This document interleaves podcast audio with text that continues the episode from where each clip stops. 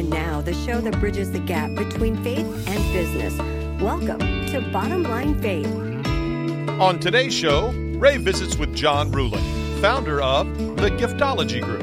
A lot of those principles, they call them conscious capitalism. That's great, but a conscious capitalist is Christianity. That's what we're called to do is to love on people well and to go the extra mile. A lot of the best businesses on the planet whether it's Chick fil A or Starbucks, they're ran by biblical principles. The companies out there that are craving to learn great practices, those companies are willing to listen because they want the results. Well, hello, everyone. This is Ray Hilbert. I am your host here at Bottom Line Faith, and we'd like to welcome you to the program where it is the intersection of faith, life, and business in the marketplace. We get a chance to travel the country and interview some of the most amazing Christ following leaders in the marketplace. Now, sometimes we interview CEOs and entrepreneurs, athletic coaches, government leaders, educators, athletes, and celebrities. And all of these are high capacity, high impact leaders who are intentionally living out their faith in the marketplace. Today, our guest is John Ruhlin. John is the founder of the Giftology Group. This is an amazing company that works with organizations all across the country, helping them to leverage this idea that they call radical generosity. John has been featured on Fox News, Forbes, Fast Company Inc., and New York Times. We're going to learn a lot from him today. John, welcome to Bottom Line Faith. Ray, thanks for having me. This is, uh, this is exciting to be here.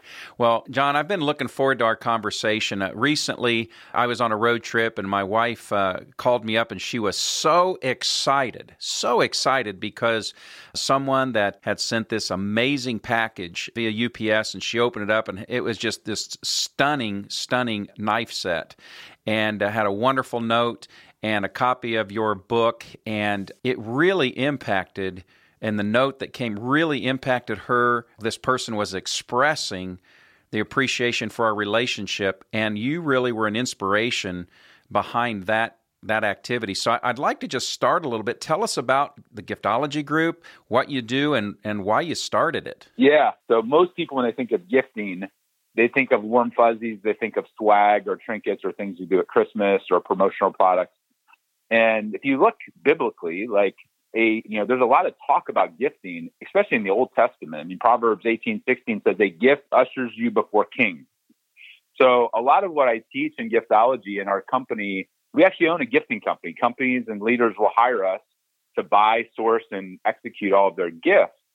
And when people think of gifts they think of the trinkets. And really what we don't even use the word gifting anymore. We use the word artifact. Because everybody says relationships matter. You know, the relationship with their employees, the relationship with their clients. And, but there's a big disconnect. There's a big divide. It's like the Grand Canyon between pe- what people say and what they do. It's like the old adage, like, you tell me your priorities. Well, let me, let me look at your checkbook and let me look at your calendar and I'll tell you whether or not you value those things that you say that you do. And so really what we're, our core message is, is that if loving on people like Jesus, whether it's your employees or clients, if that matters to you, then everything that you do, even something as simple as an a artifact that's given to a relationship, that signifies whether you really believe that they matter or not, whether it's a client, a vendor, an employee. So the core of our message and the core of Giftology, the book, is really just shining a light on these biblical wisdoms and truths that have been around for thousands of years, been in our Western culture. We say we're about relationship, but really we're a very transactional culture as a whole. And so our goal is to uh, to shine a spotlight on that, inspire people to uh, to love on their relationships at a higher level. I think that is so powerful, and I love the fact that um, God has shown you in Scripture that these are His principles. You know, as He's a generous and gracious and giving God, we should uh, model that. So, what what happens uh, to someone at the psychological level? Like, what what happened when my wife received that. She opened that up, had no idea what was in it, wasn't expecting it. And then she called me. Just kind of walk us through what happens at the psychological level or the emotional level when, when that kind of gift, or as you call it, our artifact, uh, appears. Yeah, well, I, I, a couple different things happen. One is we, we have kind of a, a recipe, uh, giftology system. And one of the, the most important things that people they don't understand is that timing matters. Most people give gifts at, out of obligation or expectation. They give gifts at anniversaries, birthdays, Christmas, And people are like, well, aren't, aren't we supposed to send gifts then? And I'm like, that's okay. But if you think about your relationship, whether it's in business with a client or whether it's your wife, if you only give gifts at the expected times of anniversaries, birthdays, and Christmas, that really just gets you at like ground zero. Like no no spouse, no client is like blown away when you give a gift after a deal's done, after a referral's done, or at Christmas. Those are done out of expectation and obligation. When something shows up out of the blue, and we call it surprise and delight, and we, and we literally lay out with our client what we call planned randomness, where I know and my client knows um, exactly what's going to go out three years in advance. So it's very being very planned. But the person who's receiving the gift is blown away because it's coming out of nowhere. It's a random day in the middle of July, a gift shows up. And so when your wife got it, it wasn't tied to a deal, wasn't tied to a referral. It was tied to one of the most powerful things I think is I loved you. I showed great, I showed appreciation just because. Not because you did something, not because it's a holiday, just based upon the relationship. And when you do that, whether it's for your wife or whether you do that for a client, it shocks and awes them to the point like, I didn't deserve this. I didn't, I, I didn't know this was coming. And so God's wired into us like we all love to be surprised and delighted. We all love to be acknowledged and appreciated. I don't care if you're a billionaire or you're the janitor. We all crave that acknowledgement. That's mm. how God's wired us. It's like one of the five love languages. And and so that surprise element was really important. The other part that's super important is most of the time in business, we ask ourselves, who's the decision maker? Who's cutting the check? And so all of the gifts tend to go to CEOs or VPs of sales or directors of marketing. And what we don't acknowledge in business and what's what's super powerful is to realize that person has a family. They have a wife or a husband. They have kids. They have a team. They have an assistant. And so when people hire us to do their gifting, I, I, I lay out their budget and I'm, I'm redirecting their marketing budgets. And I'm like, 80% of your dollars should be invested not in the so-called decision maker who's treated like gold all the time. Take care of their inner circle. That's one of the core principles. And the spouse is one of them because they're usually not included. They're treated like arm candy. They're treated as an afterthought. I've had so many spouses and a lot of wives come up to me and say, John, in 30 years in business, this is the first time a gift in business ever included me and had my name on it. And they're in tears. And I'm like, they have, you know, half a million dollars in jewelry on them. It's not like they couldn't afford the gift, but they, they, we all crave that acknowledgement as a human being and including their family and inner circle. Most of the gifting we do, people are like, John, why do you still, like, why do you still like buy and source the knives? Like, that seems silly. And I'm like, because most families break bread in the home. That's their innermost sanctum when they're inviting friends and family. Like, I want to include the whole family in the gift and the artifact, not just the so called decision maker.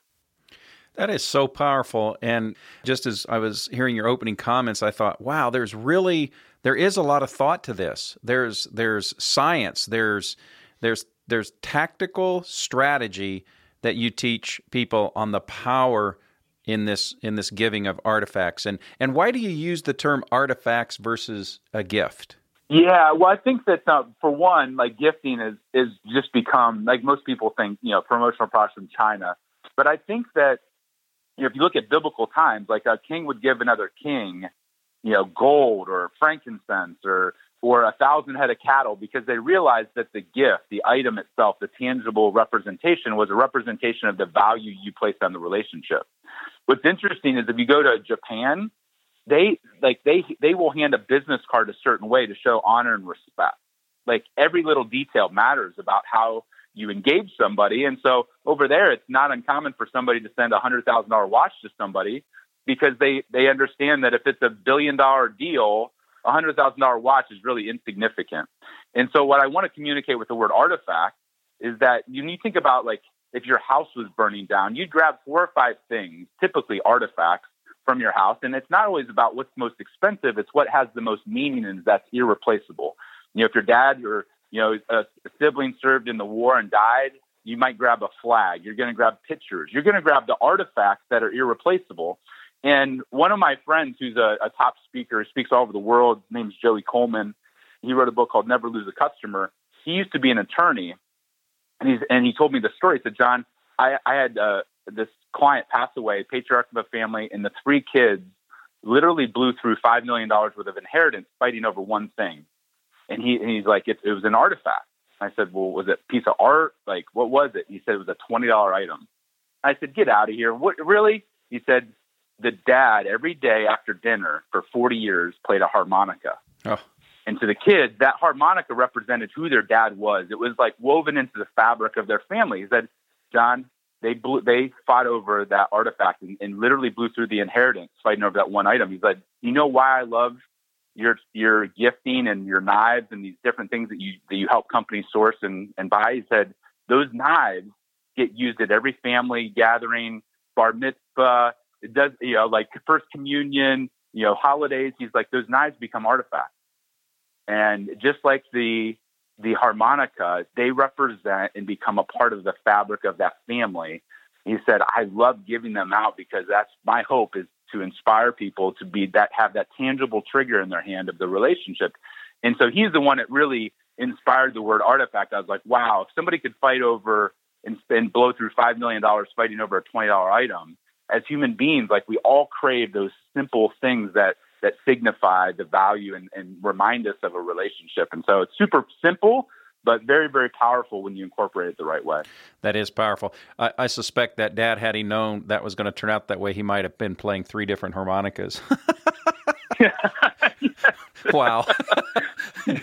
so, John, um, uh, we're going to get into your faith and living out your faith and biblical principles in the marketplace. But um, already, I, I, know that listeners to the program they're going to want to know how to reach you. So, what's the best way for our audience to reach out to you if they want to uh, contact you?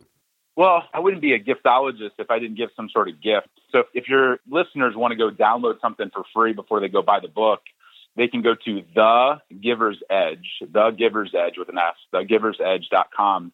And it's a free white paper. They can download that. And then from there, we also share some of our best tips and, and ideas and tactics. If you, you know, if you really want to grow sales and grow your relationships and, and love on your employees well, we share some of those best practices. Of course, our contact information is on those forms. And if somebody wants to reach out for guidance or to help with a gifting program or more info, they can download that and go from there. Fantastic. So that's the Givers. There's an S on the end of that. The Givers Edge.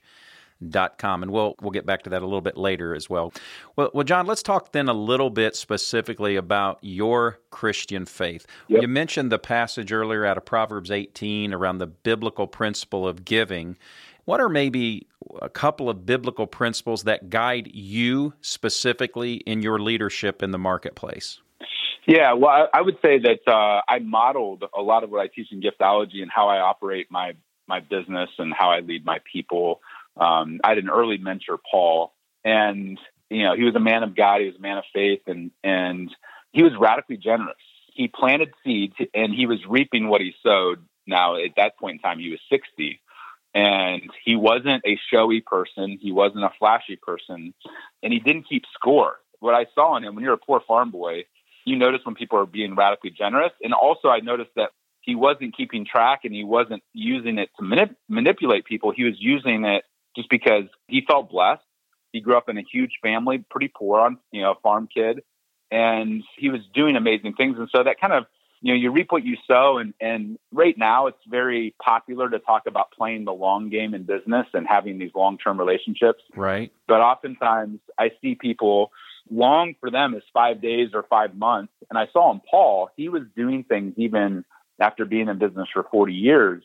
He really was still practicing what he preached. Like the amount of handwritten notes that he he sent out and the way he treated people. He treated the receptionist and the the person lowest on the totem pole with the same amount of respect as the CEO. Yeah. And uh, that really impacted me. That like he didn't treat people differently based upon stat, status or stature. And because of that, he was loved and respected in the community at a really deep level. He was involved at the church. He was involved in the Christian school that I was going to on the board of trustees. He was a man of service. He wasn't the life of the party, um, but he he really, to me, like he became my model of he was really living out like the way I thought, you know, like Jesus would live. Like he was humble, but he also yeah, carried weight because of how he served and because of how he loved people and and that really like inspired me to say I want to be Paul when I'm 60. Yes. And so I started to model those biblical principles in everything that I did. Well, I love it. So I, you know, I just wrote this down, underlined it, frankly, that the practice of radical generosity, and there's there's no more generous gift ever in the history of anything than Jesus offering up His own life as a ransom for us and a sacrifice. And I think that's this biblical principle of radical generosity begins there, and it manifests in how we live out our daily lives. Would you agree with that? I would agree 10,000%. Yeah. And I see a lot of people willing to do that in their personal life, maybe their church life or their charity life. I think I, I think as Christian leaders, we're sometimes afraid to do that in the business life because it feels too warm, too fuzzy, too weak, and we're afraid to be taken advantage of. So we hold back. Yes. And we say, well, that's good enough. And we'd never say that to our family. We do the best for our family. We're radically generous with our family, but are we, I, I challenge people all the time. I said, "Are you really radically generous with your vendors? Yes. Are you really radically generous with your with your clients? Are you really radically generous with your employees?" And some people are, but I but I uh, oftentimes people come back and say, "John, you know what? I, I have been holding back because I'm like, I'm, I'm I'm playing with fear. I'm playing with I don't want to be taken advantage of, and uh, and so I think you know wearing the same hat and being the same person in our business as we are in our family life, our church life, is something that we all aspire to do better at. And I saw that in Paul in a huge way. That's fantastic. And, and, so let's just say for a moment that I'm listening to this conversation. I'm a small business owner. Uh, I'm, a, I'm a mid or high level manager in a company, and I'm wanting to live out my faith, but maybe I don't have a big budget financially to purchase something that's going to have that kind of memorable impact. How could I be radically generous with my time as a leader in a company that would manifest this principle that you're teaching us? Yeah, well, I, I challenge people. Uh, our, our kind of rule of thumb and kind of our model is reinvest a percentage of your profits as a as a business owner, as a business leader, as a division head. You know, for us, we reinvest five to fifteen percent of net profit back into our relationships to do three things. One is to keep them. One is to grow them. Hopefully, inspire them to do more business with us. And three, part of our secret sauce is if you love on people consistently well over time, they become your salespeople for you. And and I've had you know like the Cleveland Indians after loving on them for six years, they referred me to 38 other teams individually in one day. So there is like there is a, a benefit to it, but it's not just dollars. Oftentimes, what makes a gift meaningful, whether it's to your spouse or to your clients, is taking the time to be intentional. People say, "What's the thought that counts, John?" I'm like, well, that's actually oftentimes a lazy and kind of lame way to, to give you an excuse for giving a bad gift. Okay. You know, it's like um, the it's the thoughtful thought that counts, and oftentimes it takes time, it takes intentionality, it takes effort to do the research, to listen to your spouse, or to listen to what would really be impactful to your clients or to your employees. So it's not who can spend the most money. A lot of the clients that we work with are mid-market companies, so yep. they're going up against publicly traded companies that have you know budgets that are a hundred times bigger.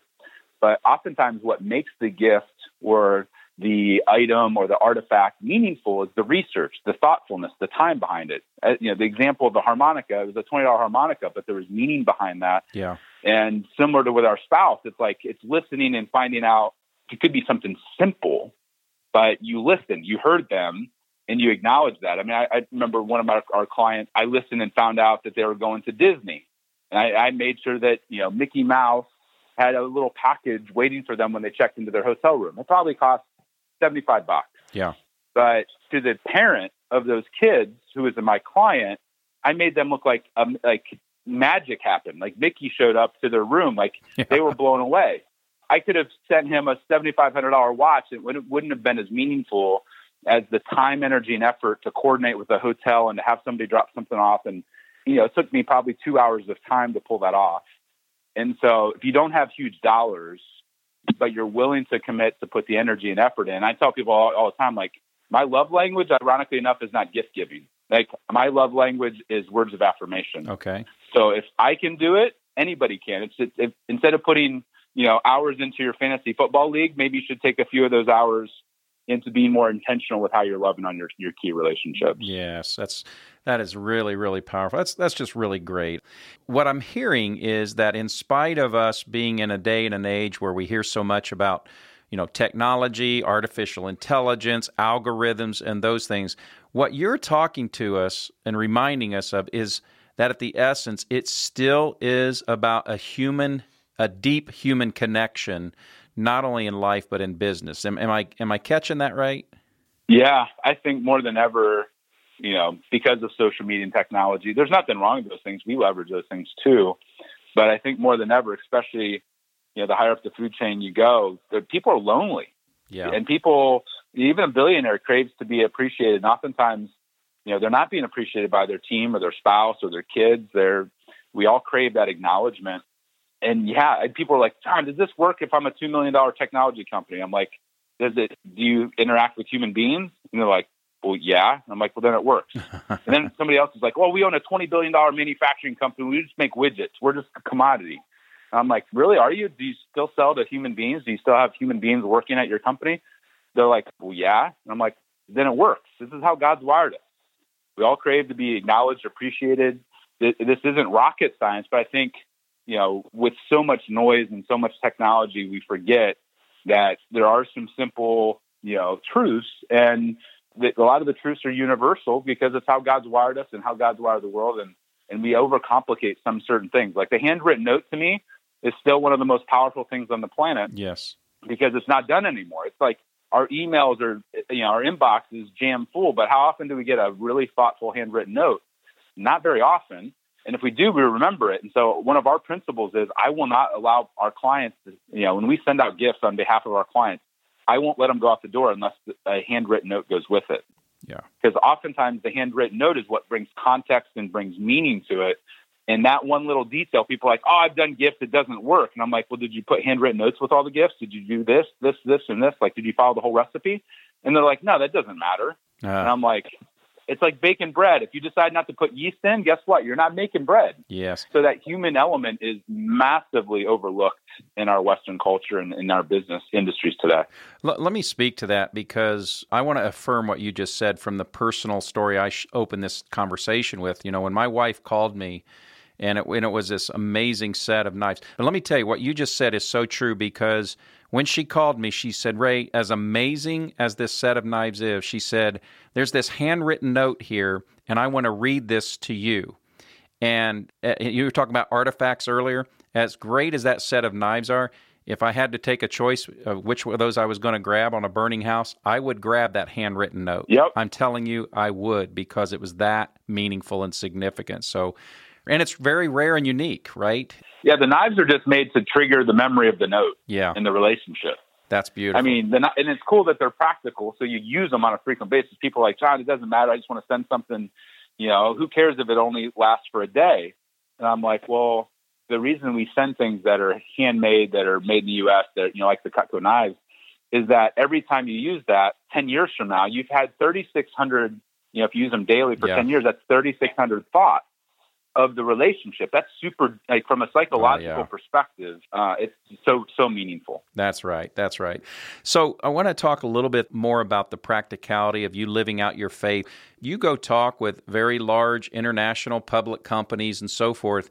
How do you in the midst of those environments that, you know, may or may not be so faith friendly or certainly not faith centered, how do you live out your faith in those environments that may not be faith based or faith friendly? How do you do that? Yeah, well, I think one of the core essences of who God is is love. And one of the, the things that we do is we try to model that radical generosity and love before we even hit the stage. So whether it's the CEO or the event planner at Google, or I mean, we're we're getting on these stages because we're mo- we're out there modeling this radical generosity. I mean, my personal you know gifting budget is this year will probably be about a half a million bucks. Yeah. And I don't say that to brag. I say it to say that we we try to practice what we preach. And I would say that non-believers have latched on to giftology and what we're teaching and bringing us in to speak on these massive stages because they they see somebody. Even though I'm talking about God and Jesus and my faith, they we all love to see somebody who practices what they preach. We all love to be loved on and acknowledged. And I think uh, the core of my message is not talking about what I'm against. I'm trying to say whether you're a Christian, not a Christian, like if you want to build relationships, this is how the world's wired, and this is something that we've forgotten about. You can acknowledge the that it's biblical wisdom, or like a John Maxwell, you can take biblical truths and teach them as leadership principles, but you know, acknowledging the truth, but then going and showing people, hey, this is how it plays out in a world class setting. And this is how it impacts your bottom line. This Yeah. is how it impacts your sales. This is how it impacts your referrals. Uh, at, at a core level, most of the businesses that we teach at, they don't really care about the faith element. They don't really care about gifting. They care about results. Yes. And when I show them that, like, hey, this isn't like a warm, fuzzy, lovey-dovey, like you know, hold hands and sing kumbaya. Like this is this is a hard in fact truth. And there's a reason that gifting's talked about in the Bible, but you know, you can move the Bible if you want to, but still listen to the truth. And here's the Mm. results that have come from loving on people really well and what that's inspired them to go do. And you see companies that are operating like a Zappos or a Whole Foods. A lot of those principles, they call them conscious capitalists. That's great, but a conscious capitalist is, is, is Christianity. Like Mhm. that's what we're called to do is to love on people well and to to go the extra mile. Like a lot of the best businesses on the planet, whether it's Chick Fil A or Starbucks, they're ran by biblical principles. Yeah. And I think that you know the companies out there that are craving to be to learn great practices, you know, they're all biblical truths. But at the end of the day, like those companies are willing to listen because they're like they want the results. Yeah. When did you start your company, by the way? I mean, I interned with Cutco uh, 20 years or 19 years ago. June 6th of 2000 is when I started there, and because of Paul, my original mentor, Yeah. I never really talked about selling knives. I created my company then to talk about how to build relationships and drive referrals because Yeah. I realized if I called CEOs and said, "Hey, I want to sell you knives," I would get a click, I hung up on the other end. But if you start talking about how to grow referrals and engagement and and inspire active loyalty, and everybody would listen. Yes. So it- it's been about 19 years. Yeah. So as you look back over the last 20 years, Yeah. If you could just kind of maybe identify a lesson you've learned or maybe a mistake that you've made along the way and what God has taught you, as you think back, what, what would you do differently? What was a mistake you made or what experience or lesson has God taught you along the way? Well, I think we could talk for days on some of those things I've screwed up on or lessons I've learned. Well, I'll Um, have you back for a I- whole I- episode on that, okay? yeah, yeah, exactly. I, I, I think yeah, we could do a few episodes on man, oh man. Um, a couple abbreviated ones. One, I almost lost the business about 13 years ago, and one of the reasons I, I lost is I I thought I could do everything on my own and Mm. in my own power, my own strength, and I really recognized that you know it's one thing to to rely on yourself. It's another thing to surround yourself with great counsel and to realize that the verse that talks about you know two are better than one. I'm in a way different spot because I took my ego and pride out of it and said, you know what, I need Yeah. help. yeah. And because of Rod, I'm able to focus on my strengths, the things that God's wired me for, and I'm able to recognize I have weaknesses. And uh, and that's been huge over the last 13 years. You know, been able to rebuild the business. I almost went bankrupt and lost everything back uh, during the the financial meltdown. And it Yeah. wasn't just because of the financial meltdown. It was a bunch of other prideful decisions. I thought everything I touched turned to gold, and I invested in real estate and startups and all these other things. So that was a huge lesson. Going into my marriage, I yeah, I didn't quite learn the lesson of humility. I, I was Mhm. only taking about a thousand dollars a month out of my business, but my wife, Lindsay, when we got married, like she was making more money than I was, and instead of like humbling myself and being okay with that and working back up things normally, I basically became consumed with business. Mm, And the first few years of our marriage were really rocky uh, and really challenged and put us, you know, even to this day, there's still wounds that are still healing because I was off traveling and trying to prove myself again and get my self worth back through business. And because of that, I wasn't there to support her. I wasn't there to support my family, you know, and her needs and, and with my kids. And my girls are now eight, six, and three. And I'm now taking more time away than I ever have, but I can't go back to those early years and, you know, support her when she was pregnant and, and had, you know, young kids. It was just, yeah. it was tough. And so it's reminded me that, man, this time goes, everybody says it goes by fast and, and whatever else, but you can't get that, that time back. And so now we're setting aside boundaries and parameters and my business could grow way faster, I think, if I put more time in, but that was a painful lesson to learn. Yeah. Like, John, you better, you better, you can't just say family is a priority and then be gone 90% of the time. Yeah. Like that doesn't work Yeah. and I'm constantly reminded of that. And fortunately, I have a strong wife who's called me out on that and has been willing to stick through it with me through some of those rocky times because it's not been easy. I love it. Thank you for sharing that, you know, and your transparency. You know, there's that biblical reference uh, passage that says, you know, what gaineth a man if he gains the whole world and yet loses his own soul? And so if your business is going like gangbusters, but your family's at home lonely, uh, your spouse is, uh, you know, not seeing you, your kids aren't seeing you, or you're, you're, you don't have time for your walk with Christ, it's not worth it, is what you're telling us. Yep. It's not worth it. Definitely not. Yeah. Well, that's uh, if you had to go back and, and advise your 20 year old self, go back to you know John when he was 20, and you had a chance to give him a piece of advice. What what would you tell him?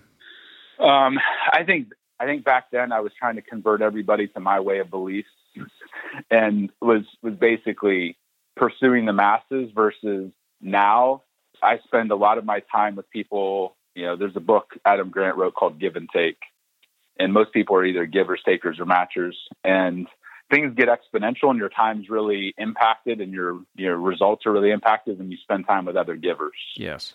I wish I could go back and say, John, don't pursue 90% of those people as clients. They're not a fit. They're not, they don't have your, your thought process of giving or your belief system. It, don't try to go convert them. Like go focus on the relationships that already get it, or that, mm-hmm. that really value who you are and what you bring to the table and double down on them versus going after the masses. Boy, that is powerful. That is not only wise, but it's effective. That's fantastic. Before I ask my last question, um, John, is there anything that we haven't talked about or covered today? Anything that you're passionate about or, or you feel is really important that we haven't covered already today?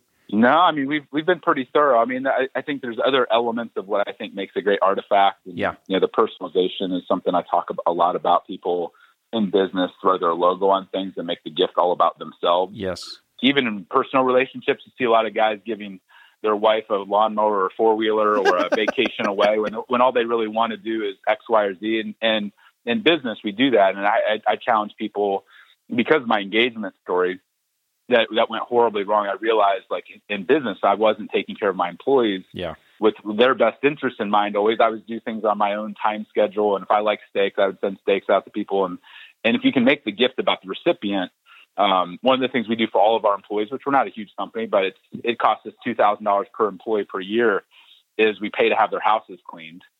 And you want to talk about a benefit or perk that makes their life easier and they spend more time with their kids or their spouse. And we've started to multiply that into if they want to go to a marriage retreat, with like family life, we're going to pay for it. Yes. The whole thing. Yes. You know, if we're going to like, if you can personalize the gifts, not only with their name engraved on it or whatever else, but if you can personalize it to what they need that they wouldn't do for themselves, mm-hmm. it's amazing how those, those employee or client or vendor uh, or other relationships start to blossom because people realize like you have their best interests at mind. Yes. Super powerful. It's not always easy to do because it's like, wow, that's a lot of money. But in the whole scheme of things, those are the things that like nobody anymore values you know, 401ks and whatever else, like those are just kind of like to get to even. If you can find ways to really add value to somebody's life in their home life, that's super powerful. I love it. I love it. And so, John, is one more time, if listeners would like to learn how to get in touch with you, visit your website, what's the best place for them to go? I would start with the free, you yeah, know, start yeah. with the gift, thegiversedge.com. If they if they're inspired by that and want to take it further, I mean, there's six different versions of the book uh, on Amazon, and the book is just giftology, and it's our whole playbook, it's our whole system, it's the whole recipe. You know, there's other ways to engage us beyond that, but those are two great places to start. And then if they're like, man, I want to do this, I want to execute this. This is not e- this is not easy. You know, they can always reach out to us directly through uh, through one of those channels. But okay. um, but you know, the free gifts is a great place to start. Fantastic. Thank you so much. Well, we're at that point in the conversation, uh, John, and our regular listeners know this is the one question I ask every one of my guests. It's based out of Proverbs 4:23, where Solomon writes these words. He says, "Above all else, guard your heart, for it determines the course of your life." So let's imagine you're at the tail end of this side of eternity, and you have the chance to gather your family, your friends, your loved ones, key employees, key relationships over the course of your life, and you have a chance to pass along what you would say would be the most important piece of advice you could. I want you to fill in the blank for us today here at Bottom Line Faith, John. So, above all else, I think uh, John three sixteen. He was he gave his life up so we could have life. He was the ultimate gift giver, and so I would say to give like our Father did, to give more than is reasonable in all areas of our life, in our relationships with our kids, with our employees, with our spouse. To go all in, don't hold back God didn't hold back on us. And because we have that love inside of us, we can we can give more than is reasonable. And you live by that. I think that uh, good things are going to happen. That is great to give more than what is reasonable, just as our Heavenly Father did for us. John Ruhlin from Giftology Group, I can't thank you enough for being our guest here at Bottom Line Faith. Thank you for your time today. Ray, thanks for having me. Well, folks, that wraps up another amazing episode. I, I say to people quite often, uh, and just yesterday I was saying, I just can't imagine the conversations getting better than they've been here at Bottom Line Faith. And yet, God continues to bless us with amazing guests. Today's a conversation with John Ruhlin that we've not had with a previous guest. We've talked about generosity, but what John has really taught us today is the importance of what he would just call radical generosity, not just with our finances, but with our time and our heart, and to really invest in what is important to others and blessing them in ways that just goes beyond reasonableness. And I love that. So, folks, the best thing you can do here at Bottom Line Faith it, to help us is share this. Share this conversation. Post it in your social media, uh, your Instagram, your Twitter, your Facebook, and so forth. Help us get the word out. The program has been growing uh, on an incredible basis uh, over the last few months, and, and it's only because of our incredible audience like you. So until next time, I am your host, Ray Hilbert, encouraging you to live out your faith every day in the marketplace. We'll see you next time. God bless. Bottom Line Faith is brought to you by Truth at Work. If you'd like to hear about new episodes or listen to past episodes, visit us online at bottomlinefaith.org. You can also subscribe to the show through Google Play and iTunes.